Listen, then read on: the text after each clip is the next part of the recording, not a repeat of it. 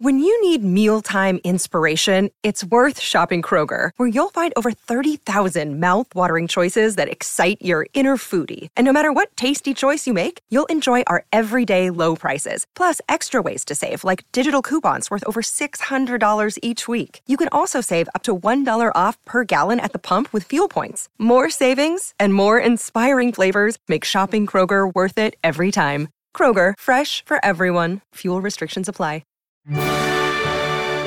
Today, we look ahead to one of the most major milestones of our lives when we graduate into retirement. Now, here's our valedictorian and certified financial planner practitioner, Eric Brotman, your host of Don't Retire, Graduate, the podcast that teaches you how to advance into retirement rather than retreating.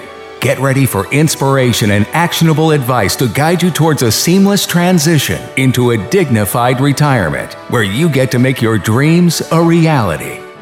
Welcome to Don't Retire, Graduate. This is Eric Brotman, your host, and we're recording episode 8 of our first season of the new show.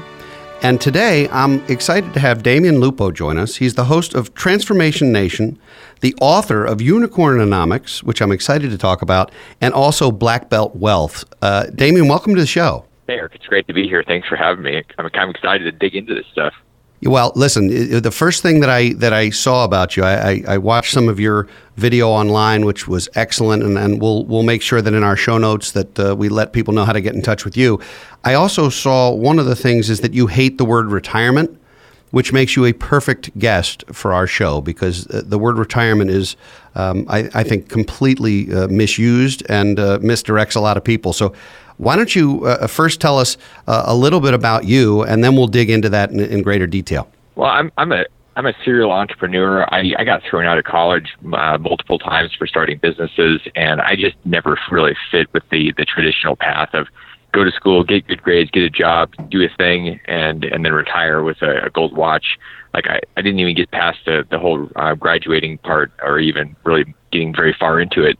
And it's just because I try to find problems and then solve them, and I can't really sit inside of a system that's broken and deal with it. I think our system it kind of teaches us to do that, but for me it never really worked, and I kept breaking the system wide open trying to fix problems. And it's great for an entrepreneur. It's terrible for anybody that's going into a traditional system to have the mindset that I do, because you basically get pushed out of it. Well, it sounds like you found your calling early, and hopefully it means you didn't borrow a lot of money to do it and to figure that out when you were in school. Well, that's one of the lucky things. I think it's a good point. Unfortunately, right now, I think a lot of people are getting locked down. And I was with my trainer yesterday, and he was talking about his student loans. And I'm at the gym, and this guy's training me. He's got $200,000 in student loans, and I'm just shaking my head going, you're literally in financial shackles. There's bondage around this whole system. And I had, I think, $15,000 or $20,000 in student loans. That's nothing. That's like a semester's worth, and that's a small semester anymore. So I'm very fortunate that I didn't lock myself down with a mortgage before I even had a house, which is what most people are doing, unfortunately. Well, and student loans, which we've talked about on this show, and I've talked about in a lot of the writing that I do. I think student loans are the next major financial crisis facing our country, because it's a bubble just like real estate, and there's no collateral.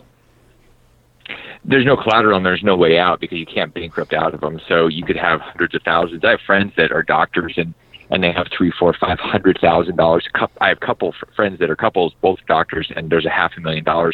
And they basically are looking at that going, yeah, we're going to have these things till we're dead. And it's truly modern day. It's indentured servitude in a weird way. And it's unfortunate. And people go into that whole system by default, thinking this is how we do it because school's so expensive, and so there's no other way, and we need that education, which I fundamentally disagree with, in order to have a life of value or prosperity. And it's just a misnomer, but people are sort of told to do that, and then they don't really know what to do differently, because at 18 or 19, how much do you really know? You think you know a lot, but you really don't know anything, and you're making decisions that are going to be shackling you for decades. Well, yeah, making a $200,000 financial decision before you're legally allowed to have your first Budweiser seems a little bit misinformed. I would agree. So let's talk about your trajectory, because as a serial entrepreneur, that means you've had some wins, and it also means you've had some losses. Because like you, as an entrepreneur, we've taken it on the chin before, especially in 2008. And I saw that you've gotten very involved with the real estate business, and I specifically saw your runway talk, which I thought was great, which we'll talk about in a little bit. But I guess tell me about some of that trajectory over the last 2 decades or so. One of the things about being an entrepreneur is that you only have to get it right one time. I've had more than, I think, either 45 or 46 companies that I've started, launched, run, and the majority of those have not ended well, or they were shut down, or they were not profitable, or I spent more money than I made. And it's an interesting thing. If you're not an entrepreneur, you have to get everything right, because it kind of has to all line up and end in a moment of, hey, it worked and I have a big pile of cash. But as an entrepreneur, you just have to get one thing right at some point. And so the biggest fundamental difference with an entrepreneur that has dozens of companies is they're not afraid of mistakes. In fact, not just being not afraid, it's about embracing them. I look for the mistakes because that's where the growth is. And you'll find any entrepreneur has a mindset of making mistakes and seeing them as a good thing, whereas the majority of the population and what we're taught is don't make mistakes because that's wrong. It makes you a failure. Failing is how you grow. It's how you succeed. It's how you create a life that's worth living, because otherwise you're just living in fear. So that's been my path with real estate. I mean, I've lost many, many millions. In fact, my fortune in real estate, I built up to 20 million and then went from 20 million down to negative 5 million in 12 months. And that was a roller coaster, and it was crazy. Most people would cringe thinking about that, and yet it didn't kill me. Just I learned a ton and came back from that, recreated the wealth. And that's the whole idea here is that it's actually a good thing to do things wrong, to make mistakes, to lose money. And I think a lot of people miss their opportunity in life because they aren't mistakes. And I've just been really good at doing those really fast. So we like to reframe retirement on our show as a graduation, something to move toward, something to be excited about, something to launch the next phase of your life, rather than this disappearing act or this retreat from life. Tell me why you hate retirement, or the word retirement, I guess. The word retirement, really, it goes back 100 years to when farm animals and machinery were worn out. If a farm animal was done, you took them out in the back of the field, you shot them, or machinery you buried because it was worn out. We start thinking about retiring people, and then we say you're done. Go off off to the horizon, or the sunset, and you're done. And what happens is it's basically a death sentence for most people. When they think of retirement, they stop working, they stop contributing, and the average person ends up dead in less than 3 years when they retire in the United States. So to me, that's a death sentence, because the universe looks at you and says, you're not contributing, therefore you're taking up space and resources. And I love what you're talking about in this message of graduating into something else. I tried retiring in my 20s, and I sat there and I played golf, and I basically drank too much, and I just, there was no point. And that's the problem. We need a purpose. Purpose is the core piece for every human being. And when most people retire, they lose their purpose, which means they lose their reason for living. And so I don't believe in the idea of retiring in the traditional sense. I think that what you're talking about is a great way to take decades of experience and then use that wisdom and start sharing it, creating, teaching, doing things that matter, so that you never stop until you're done. Well, that's certainly what we're trying to coach our listeners and our clients and our friends and colleagues to do, simply because the idea of disappearing and retreating sounds so terrible. And I think if you don't have a reason to get out of bed every morning, you do stop getting out of bed every morning. It makes no sense to linger like that. That's it. I mean, we have to have a purpose. We have to have a reason. Sometimes people think, well, I'm just going to hang out with my grandkids. And I think that there's some purpose there. But the problem is, you're really not. You're kind of fading, and there's your brain is fading. Like, there's literally things that are falling apart. It's entropy. You have to put energy into things, or they disassociate and they break down. And when we stop doing the juice, people oftentimes don't know what to do after they stop working, because they had so much energy and so much there was so much value to being in a workplace where they were doing something where they developed skills and relationships. And I think it's actually very dangerous, the idea of retiring. I think people need to really reconsider retiring or shifting instead, and graduating into something that's even bigger, even more powerful or purposeful. And it doesn't mean it's super driven. I think sometimes people go, well, I'm just tired. I don't want to do it as intensely. There are a lot of things you can do that are purpose-based without having to kill yourself in the process, like we do in our 20s and 30s oftentimes. Well, and if we're financially independent, and we aren't shackled the way you described it so eloquently, if we're financially independent, then we can choose whether the things we do in that quote-unquote retired stage are for profit or not. But to be engaged may not require income. That's exactly right. And that's one of the biggest problems I see with people when there's a focus on building up a big pile of cash. They're not really developing any sense of confidence around creating wealth. It's all about decades of storing and saving, which you can't recreate when you're 55 or 60. You don't have another 30 years.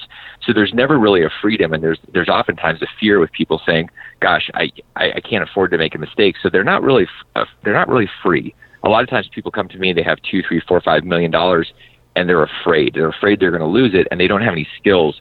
So part of the process is getting to the point where you quote unquote retire and you graduate, and you've actually got the financial intelligence, not just the professional skills, but the financial literacy, so that you're not worried that if you make a mistake or you maybe lost your money, you wouldn't be able to create it. And that's a big problem that most people don't. They don't have those skills. We're not taught those things. We have to go elsewhere outside of school and probably our local community and friends and family, because those skills are kind of, they're nebulous. They're out there, and we have to go find them. Otherwise, we're never truly going to be free, regardless of the pile of cash. Financial illiteracy is a serious issue, and I'm glad you brought it up, because the formulas that you used in the video on your website, which I thought were great, and they're very simple, and as a CFP, I can take issue with them a little bit, and maybe we'll have a little fun and challenge each other a little bit. But the point is that something even that simple isn't taught in school, and kids are making big financial decisions, and often very, very big financial mistakes, without really understanding not only what they're doing, but what they're doing to themselves long term. So let's talk a little bit about Runway, because I think it's brilliantly simple, and I think we can have a little fun and maybe stress test it a little bit if you're up for that. Yeah, Runway is, you're right, it's a very simple concept that most people don't think about. And basically the idea is that you have a certain amount of life expense, and there's a certain amount of money that you're going to need for that. Most of us are working, we're punching a clock, we're doing something active, and so we can't stop. And maybe we have saved up some money. So easiest example, if your life costs $50,000 a year and you've got $100,000 in the bank or some stocks or something, you can literally stop working for 2 years. You've got 2 years of runway until you hit a road where you can't pay for anything. Like, you're literally going to starve to death. So the idea is you have to figure out a way to make sure that goes on forever. If that goes on forever, then you're truly free. The only way for that to go on forever is to have something that's producing cash, not just a pile of cash, because piles of cash can go away. And so producing cash is as simple as finding assets that have little cash babies, things like property, things like royalties. You know, I had a lot of rental property, and that's what produced my cash flow, which was great until my ego took over, because I had tens of thousands of dollars of cash flow a month, which gave me plenty of runway. Basically, it was more than I was spending, so I had unlimited runway, which meant I was truly free. The problem is, when my ego took over, my expenses ultimately surpassed that, and I was never really, I undid the freedom because I wasn't conscious and I went crazy. But the freedom piece is really a straightforward formula. Find assets that produce cash flow, because cash is not going to make you free. You know, unless you have like $100 million, I mean, truly, you can burn cash and make stupid moves. But if you've got cash flow, every month you make a mistake, next month you're going to have more cash flow coming back. And so it's a really good reset for making mistakes. You're not worried that you're going to make a mistake and it's going to trap you because all your cash is gone. So I like the idea of thinking about your freedom in terms of assets that are producing cash flow. Yeah, people spend their entire working lives talking about accumulation. The mountain chart, the nest egg, the how do we get from 1 million to 2 or 3 or 5, and then have no idea how to turn that into income, whether that's royalties or whether it's business or whether it's real estate or whether it's income producing securities or other types of things. Converting it to income is so much more challenging as a skill set than just accumulating. Accumulating is just a little math problem. Turning it into income and then figuring out how that's taxed and how it's perpetuated is a different skill set, and it's definitely not taught in schools. It's not, and it takes time. One of the mistakes I see people making, and it makes me sad, is that they go out and they say, well, I want to figure out how. Somebody came to me years ago and said, I've got $50,000. And I said, okay. They said, my plan is I want to create $5,000 a month in income. And I said, okay, can be done. And she said, I want to do this in the next 6 months. And I said, you're literally going to have a $50,000 seminar. meaning you're going to lose all your money in this aggressive plan, you're not giving yourself enough time. People don't want to do the work and give themselves enough time. In fact, they look at the work of financial literacy and financial training like a four-letter word, like it's a very bad thing. They don't want to do it, and people are looking for a hack. As much as I love Tim Ferriss, 4 hours is not going to be enough time for you to create financial independence and freedom. You've got to invest. And it takes, on average, I would say, it's going to take you 3 to 5 years to get to the point where you've got the intelligence if you're investing time on a regular basis.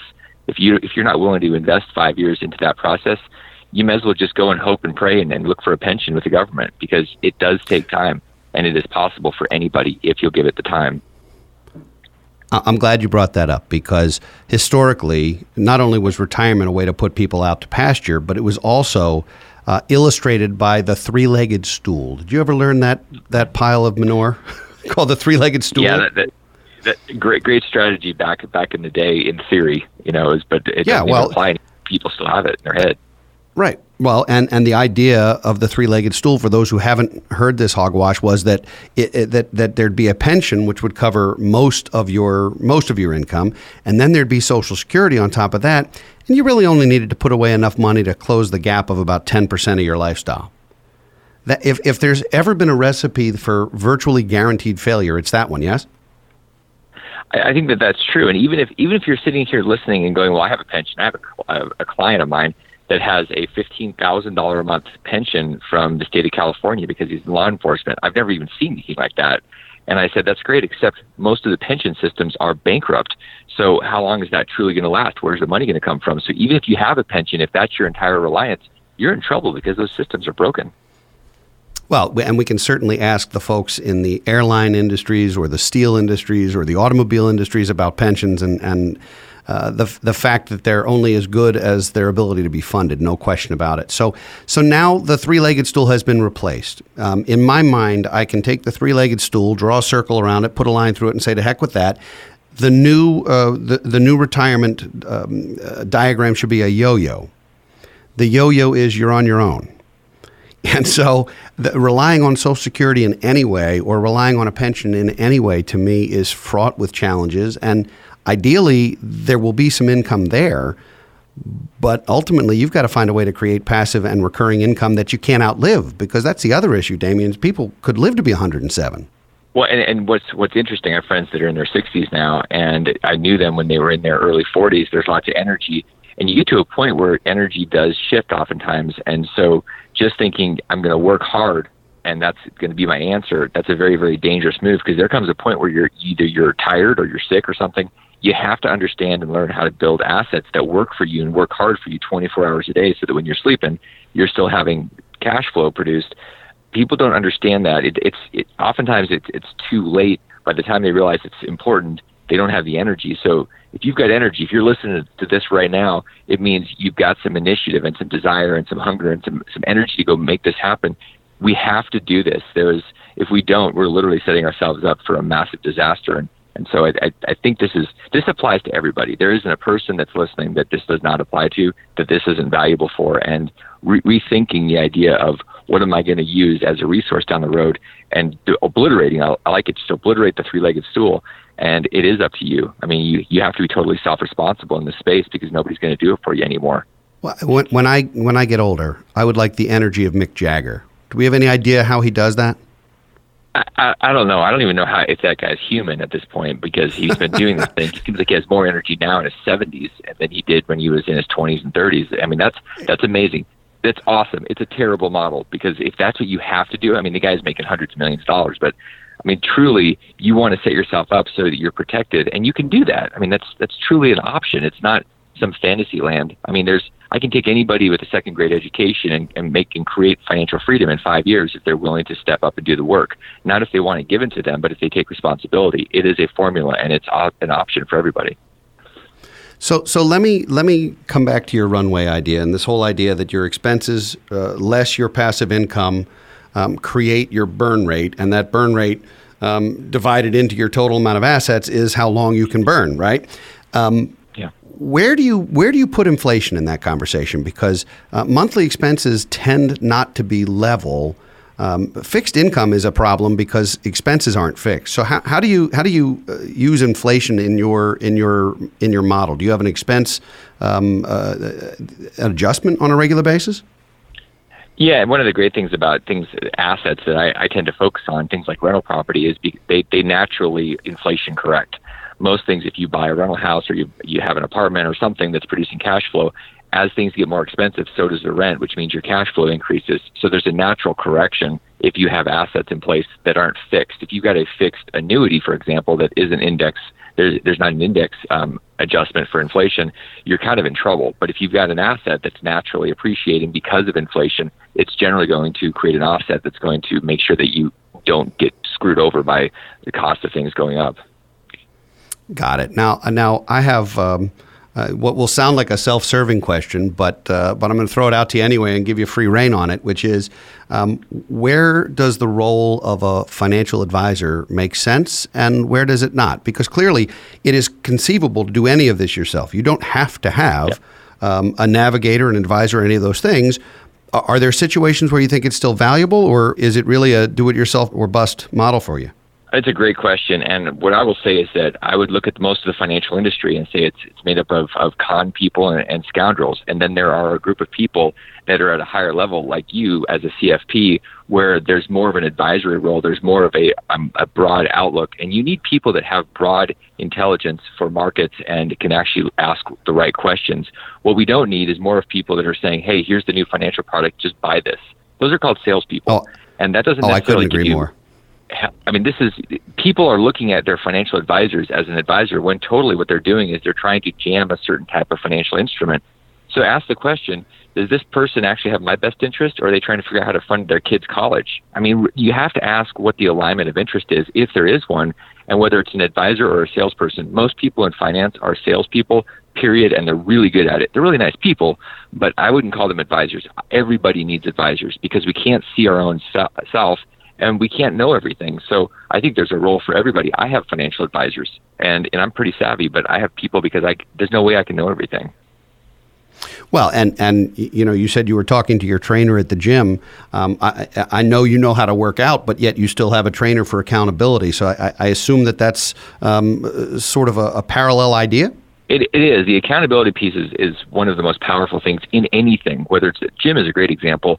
And then when we're talking about finance, having somebody looking at your numbers. I mean, what's interesting when I look at people's stuff, when I'm talking with people about doing money mentoring and things, I'll look at their numbers because the numbers tell a story, and people don't like looking at the numbers until they're ready to actually face the truth and make a change, because the numbers tell the story of their habits, their behaviors, their belief systems, and you can't get away from it because they're right in front of you.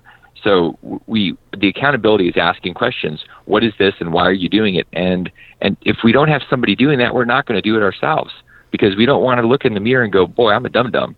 So we need somebody to help us be a dum-dum and then course correct, because we can fix anything if we're aware of it, but we've got to tell the truth. You know, in whether it's finance or exercise or nutrition or any of these kinds of things, I think people instinctively know the right things to do, or at least know when they're doing something that's not good for them. But there's an incredible denial that comes with that, and I'm throwing stones from my glass house, which I have to be careful doing, because I know how to work out also, and don't do it nearly enough. So at the end of the day, I certainly can appreciate that. So let's fast forward here a little bit. You mentioned that a lot of financial folks are really not advisors but are salespeople, and I totally agree with you. Are you following the fiduciary rule debates in the SEC and the Department of Labor and so forth? You aware of sort of the legislative hot potato this is creating? I'm aware of the general strokes of this, and so I believe you're way more aware and into the details on this stuff. But I do know there's a lot of what I see is any legislation is generally going to be pushed in most part by a system trying to protect and put barriers around itself. And at the same time, you also have political activists that will oftentimes try to shift things. So I know that there's been stuff with fiduciary rules and things. I think it's going to have a huge impact, and I just don't know how it's going to land.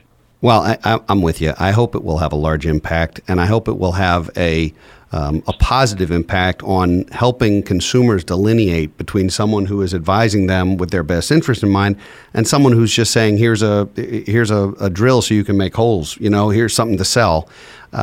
So let's circle back because we're running out of time, which is unbelievable. And I want to make sure two things happen. One, I really want to hear your extra credit assignment. You know that part of coming on this show is giving folks that one takeaway, that one thing that folks can do listening to this to move the needle and get closer to graduating into retirement. What would your one extra credit assignment be for our listeners? I'll make it simple. You mentioned it at the beginning, the whole runway idea. I think clarity is power. And so if you understand the actual numbers of your life, the one thing you can do that'll take you about 10 minutes, watch the video that I did on my site. It's the first video, and then figure out what your runway is. It's the first chapter in my book I wrote years ago about just getting clarity on your numbers. If you'll figure out your runway, you can actually do something. If you don't know what your runway is, you're chasing shadows, and you don't really know where to go because you don't know what's really in front of you. So I would say just start with your runway. Once you get that, you've got something that you've got a baseline, and then you can map out your course of where you're going. I think that's an excellent extra credit assignment and something everyone should absolutely do.